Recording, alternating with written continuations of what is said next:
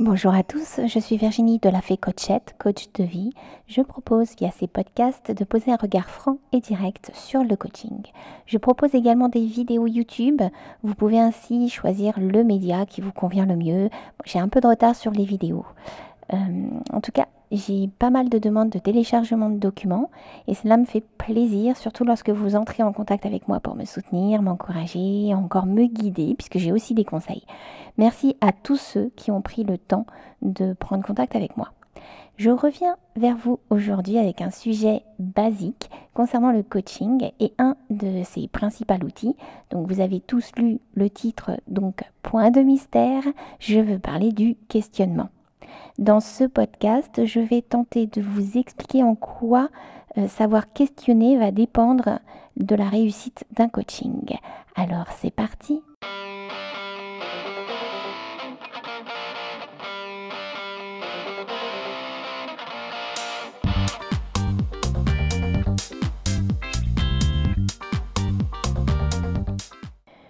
Je commence par une introduction. Le questionnaire est l'outil principal du coach et il partage cet outil avec l'ensemble des personnes qui travaillent dans un métier d'accompagnement. S'il y a un point commun entre psychologue, psychiatre, thérapeute, conseiller conjugal, coach et j'en passe, c'est l'art du questionnement.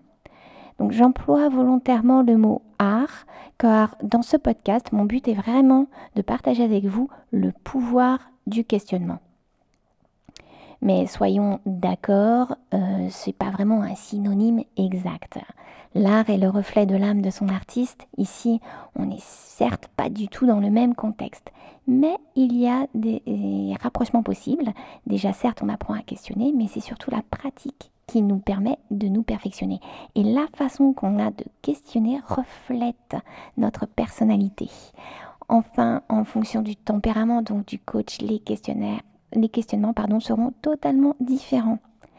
Euh, dernier point pour cette introduction, le questionnement, oui, c'est un des principaux outils, mais il ne faut pas en abuser lorsqu'on est coach. Donc tout ce que j'avance dans ce podcast vient de ma formation auprès de l'I F O D Paris et de ma pratique professionnelle depuis deux ans. J'ai pour objectif dans ce podcast de vous expliquer pourquoi le questionnement est une arme à double tranchant, quand il convient de l'utiliser et surtout comment. N'en abusons pas. Oui, il ne faut pas en abuser. Nous allons vite comprendre pourquoi dans, ce, dans cette partie. Donc plusieurs raisons à cela.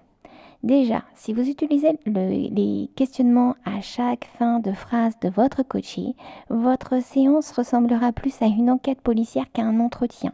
Votre client peut tout à fait se sentir agressé, jugé et va peut-être tenter de se justifier sur tout ce qu'il vous dit. Donc la relation sera totalement biaisée.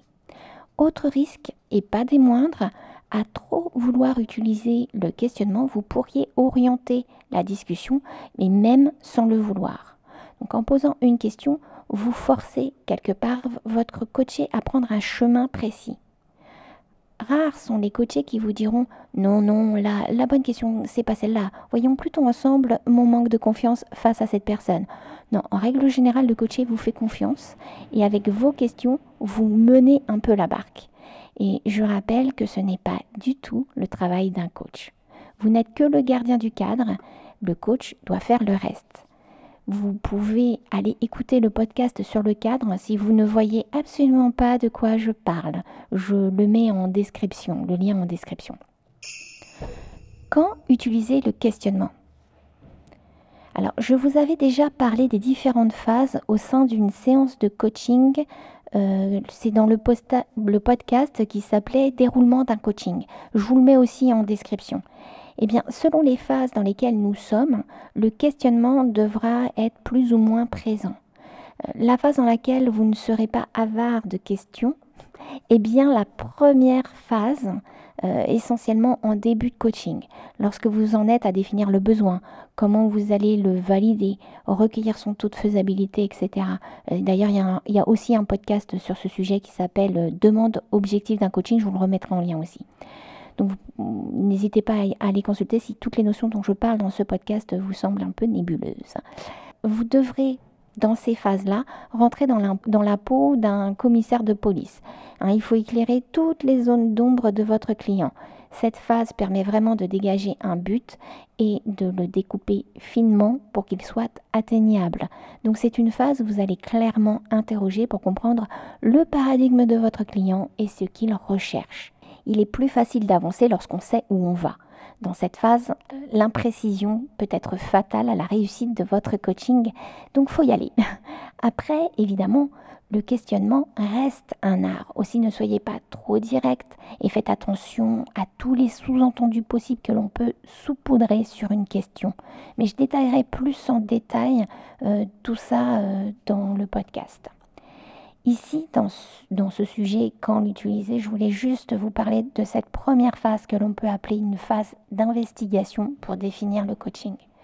Tout au long du coaching, c'est-à-dire au cours de toutes les autres séances, vous pouvez questionner hein, pour ouvrir la séance, mais là, ce n'est pas du tout systématique. Si votre client arrive avec beaucoup de choses à dire, alors il faut le laisser euh, guider le coaching.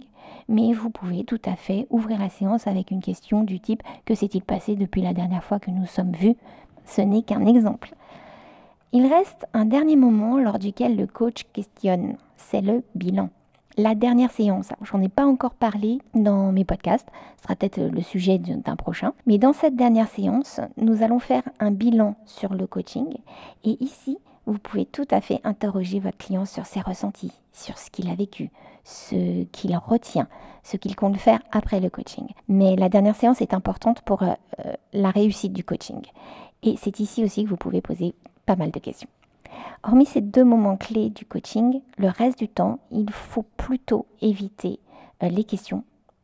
Pour les raisons que j'ai évoquées dans mon introduction, mais maintenant que l'on a vu pourquoi ne pas les utiliser trop souvent et à quel moment, on peut les, elles sont exceptionnellement les bienvenues. Voyons ensemble comment les utiliser. Alors déjà, on va utiliser les questions ouvertes, c'est sans surprise. Bien sûr, tout au long du coaching, le coach sera amené à poser des questions, c'est pas interdit, entendons-nous bien là-dessus. Mais vous avez peut-être l'habitude de mes podcasts et vous savez que je n'interdis rien de toute façon, je n'en aurai pas le pouvoir. Alors, sans surprise aucune, le coach va privilégier les questions ouvertes, celles qui finalement influencent le moins possible et ouvrent le dialogue. Alors, plutôt que de dire euh, « vous vous êtes senti piégé », dites plutôt comment vous vous êtes senti.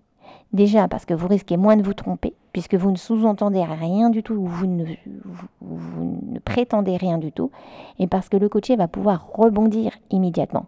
Avec une question fermée, certains coachés se laissent totalement porter par le mouvement et répondent par un simple oui ou non, et vous vous sentiriez obligé d'enchaîner sur une autre question, et vous allez rentrer dans une boucle infernale des questions. Mais attention, il y a des questions plus ouvertes que d'autres, et oui, et c'est là que la pratique entre en jeu. Mais pour être plus pertinente, euh, je, part, je vais partir d'un, d'un exemple concret. Votre coaché vous dit « je me sens plus mal ». Oui, c'est vague. Ce serait dommage qu'il change de sujet sans que lui-même ait pris le temps de développer cette sensation, puisqu'en le verbalisant, il peut en prendre conscience, donc c'est important la parole. Mais si vous restez dans un modèle de questions ouvertes, vous pourriez, malgré tout, orienter votre coaché et sa séance en disant, par exemple, « qu'entendez-vous par « mal » » Ici, vous allez sur le chemin de la définition de son ressenti. Il va probablement vous décrire ses ressentis, ses sentiments, et cetera. Si vous posez la question « mais depuis, depuis quand vous vous sentez plus mal ?» vous insisterez sur son histoire, sur ce qui peut euh, avoir provoqué ce ressenti. Pourtant, ces deux questions sont ouvertes, mais elles incitent le coaché à parler vers un chemin plutôt qu'un autre. Et donc, vous serez acteur de son histoire, en tout cas de, de la façon dont il va la raconter, et ce n'est jamais ce que le coach recherche. Pour laisser le coaché choisir son chemin, vous pourrez inclure les deux notions qui vous semblent floues dans la même question. Donc, qu'entendez-vous par « je me sens plus mal » ? À lui de préciser le moment euh, où cela a commencé ou le ressenti qu'il en a. Je ne sais pas si j'ai été très claire, mais en fait, euh, je, quand, quand j'ai plusieurs notions qui sont floues, je les remets ensemble, je ne les sépare jamais. Après, rien n'est catastrophique dans un coaching. Si vous vous rendez compte que vous avez influencer sur une seule partie d'une phrase d'un coaché, vous pouvez le noter et revenir sur l'autre partie plus tard. Par exemple, vous m'aviez dit que vous vous sentiez plus mal, vous m'avez bien décrit le mal que vous ressentez. Pouvez-vous me dire maintenant euh, quand vous avez ressenti ça la première fois, par exemple ? Voilà, c'est des petits exemples concrets pour montrer que le questionnement ne s'improvise pas, il faut le manier avec parcimonie et en pleine conscience. Il existe, en plus de ce questionnement ouvert, totalement ouvert, il existe d'autres moyens d'obtenir des précisions sans passer forcément par ça, par ce questionnement. Et on va voir ça ensemble. Nous avons la reformulation, c'est un autre moyen de développer la parole. C'est un moyen très efficace pour relancer une discussion, pour proposer à votre coach de prendre du recul sur ce qu'il vient de dire. Cela lui permet d'entendre de la bouche d'un autre son histoire et c'est efficace pour des prises de conscience. Donc attention, la reformulation doit être exacte et ne contenir aucun élément personnel rajouté. Il faudra rester formellement sur ce qu'il a dit et ne pas partir dans des spéculations personnelles. Une reformulation est stricte. Le coaché peut très bien répondre. Oui, et ça ne fera pas avancer le coaching, donc la reformulation n'est pas à utiliser tout le temps, mais lorsque l'on veut que le coach prenne conscience de ce qu'il dit, alors c'est un moyen à connaître et à utiliser. La répétition.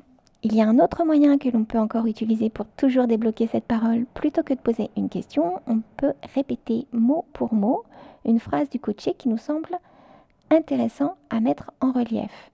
Ici aussi, il ne faut pas en abuser, déjà parce que clairement le coaché se posera des questions sur la pertinence de vos interventions, il pourrait vous croire sourd, mais surtout parce que vous allez orienter le coaching en stabilosant virtuellement, vocalement, un fragment de parole de votre coaché. Rien n'est vraiment interdit en coaching, mais il est important de comprendre tous les mécanismes qui se jouent au sein de la séance. La répétition peut être un outil pour mettre en relief une réflexion de votre client.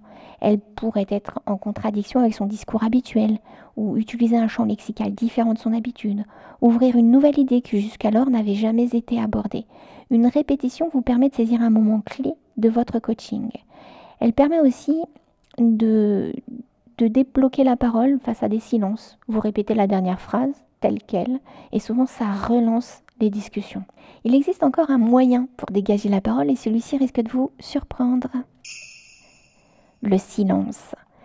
Alors voilà une situation contre nature. Il est rare d'aimer les silences entre deux personnes qui ne sont pas intimes. Euh, cela peut paraître oppressant, inquiétant, ennuyeux. Euh, pourtant, le coach doit savoir l'intégrer dans ses séances et savoir l'utiliser. Si je pose une question, j'attends d'avoir une réponse. Il ne faut pas avoir peur du silence, il faut laisser le coaché réfléchir. Il ne faut pas changer de question ou donner des exemples pour l'aider à avancer, car vous avez peut-être du mal à supporter de mettre en difficulté votre coaché, et soyons clairs, ce n'est pas du tout le but. Mais si après une question, votre coaché a l'air de sécher, restez calme, avec un sourire, euh, en attendant sa réponse. Il en aura forcément une, car pour lui non plus, le silence n'est pas confortable. Donc si vous avez beaucoup de silence dans la séance, il est fort à parier que votre coach réfléchit beaucoup. Donc ce n'est pas forcément un mauvais signe. Donc évitez de poser une question avant d'avoir eu une réponse, déjà parce que votre coaché pourrait penser que vous vous fichez complètement de la réponse, que, seul, que vous avez un Un seul objectif, c'est de rebondir comme dans une discussion. Et ça, c'est vraiment pas du tout le métier de coach. Et évitez après une question plus difficile de proposer des exemples de réponses. Vous tomberez sans, sans vous en rendre compte dans une question fermée. Le coaché n'aura plus qu'à répondre oui, oui c'est ça, ou ah non pas du tout. Et vous ne saurez pas forcément avancer. Hein. Donc, si vous avez posé une question qui, après coup, vous semble vraiment compliqué euh, de par sa structure et que manifestement le silence n'est pas celui d'une réflexion mais bien de quelqu'un qui est complètement perdu, bah, n'hésitez pas à lui dire bah, « je me rends compte que ma question n'est pas claire, je vous propose de la reformuler ». Ça sous-entend que vous ne posez pas une nouvelle question mais que vous voulez avoir la réponse à cette question mais que malheureusement vous n'avez pas su la poser comme il fallait. Donc finalement, l'erreur n'est pas en soi une catastrophe, hein, dès lors que vous restez maître de votre séance et que vous êtes honnête avec votre coaché. Mais les silences sont un outil pour débloquer la parole. Pendant ces silences, silence, le coaché avance seul et c'est très bien ainsi. Laisser respirer son coaché, le laisser prendre du recul, même pendant les séances, est un atout pour la réussite du coaching. Alors, nous avons vu qu'il y a d'autres moyens que le questionnement pour ouvrir la parole et la réflexion. Mais nous avons également vu que le questionnement n'est pas non plus à bannir. Ce serait très très très difficile de travailler euh, sans une seule question. Donc, je euh, vous propose la prochaine partie qui va un peu détailler les erreurs à éviter dans les questionnements, outre évidemment la question fermée, mais j'y reviendrai. Les erreurs à éviter. Donc en premier lieu, éviter les questions fermées. Hein, celles qui supposent une réponse courte comme oui ou non, peut-être, mais ça, nous l'avons déjà vu en début de ce podcast. Mais en plus, il y a des réflexes dans le questionnement qu'il faut combattre au début de notre pratique. Alors bien sûr, je ne vous connais pas, je ne connais pas votre avancement, certains se reconnaîtront peut-être, d'autres pas du tout, mais je voulais quand même revenir sur ces bases dans ce podcast. Dans ma pratique au début, il m'est arrivé de poser des questions et lors de la réalisation de ma grille de synthèse, Euh, je crois que je vous ai parlé de ça dans un podcast, je vous mettrai le lien s'il existe, sinon ce sera un podcast à venir. En tout cas, dans cette grille de synthèse, j'ai clairement senti que ces questions n'avaient été posées que pour satisfaire ma propre curiosité. Et oui, il arrive d'avoir des coachés passionnants et en tant qu'humains, bah, nous souhaitons comprendre, apprendre, découvrir de l'autre. Eh bien, ce n'est pas du tout l'endroit et chaque question que vous poserez devrait être dans l'intérêt du coaché et non dans le vôtre. Autre point que je souhaite mettre en relief maintenant, lorsque vous posez vos questions, attention à l'intonation de votre voix. Cela va avoir un impact énorme sur le bon déroulement du coaching. En plus de vos mots, le ton compte. Vous pouvez parfaitement inclure des sous-entendus dans une question parfaitement ouverte. Alors, je vais vous donner un exemple concret, je suis désolée, je ne suis absolument pas actrice, mais je vais tenter de faire passer mon message par cet effet sonore, cet exemple sonore. Vous pourriez dire, mais qu'entendez-vous par euh, « je me sens moins bien » ? Et vous pourriez dire également, mais qu'entendez-vous par « je me sens moins bien » ? En principe, la première voix, il y a un jugement et votre coaché pourrait retomber dans la justification ou autre comportement totalement inintéressant pour le coaching.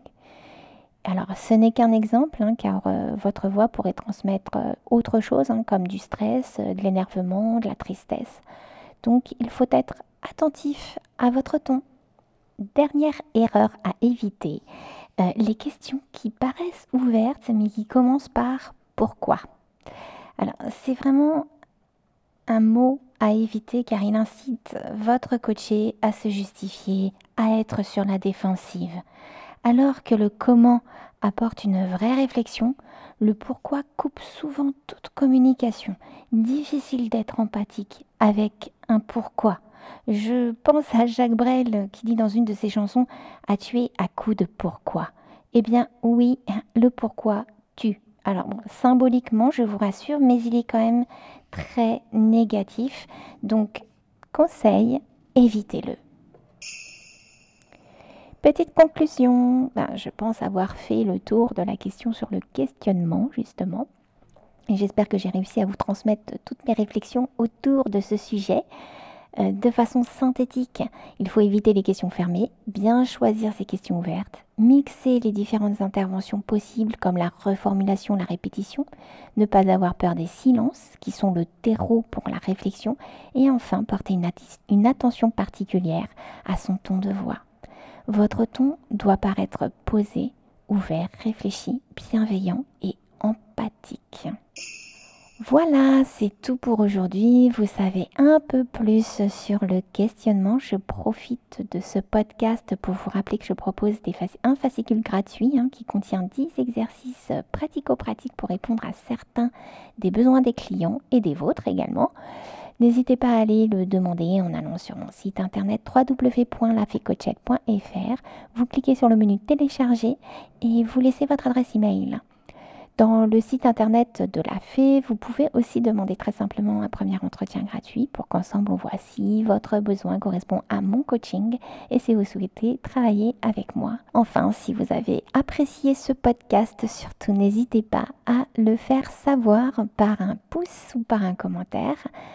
Ça me permet déjà d'être mieux référencée, mieux reconnue, et vous pouvez aussi vous abonner puisque je ne sors pas de podcast de façon rythmée, donc pour être informé des nouvelles sorties, il faut s'abonner, toujours via le site internet de la Fée Coachette, w w w point la fée coachette point f r. Mais tout ça est dans, les, dans, dans le descriptif. N'hésitez pas à me demander aussi des sujets de podcast. Hein, cette chaîne peut se construire ensemble. Et en attendant le prochain épisode, je vous souhaite à tous une excellente vie et à très bientôt. Bisous.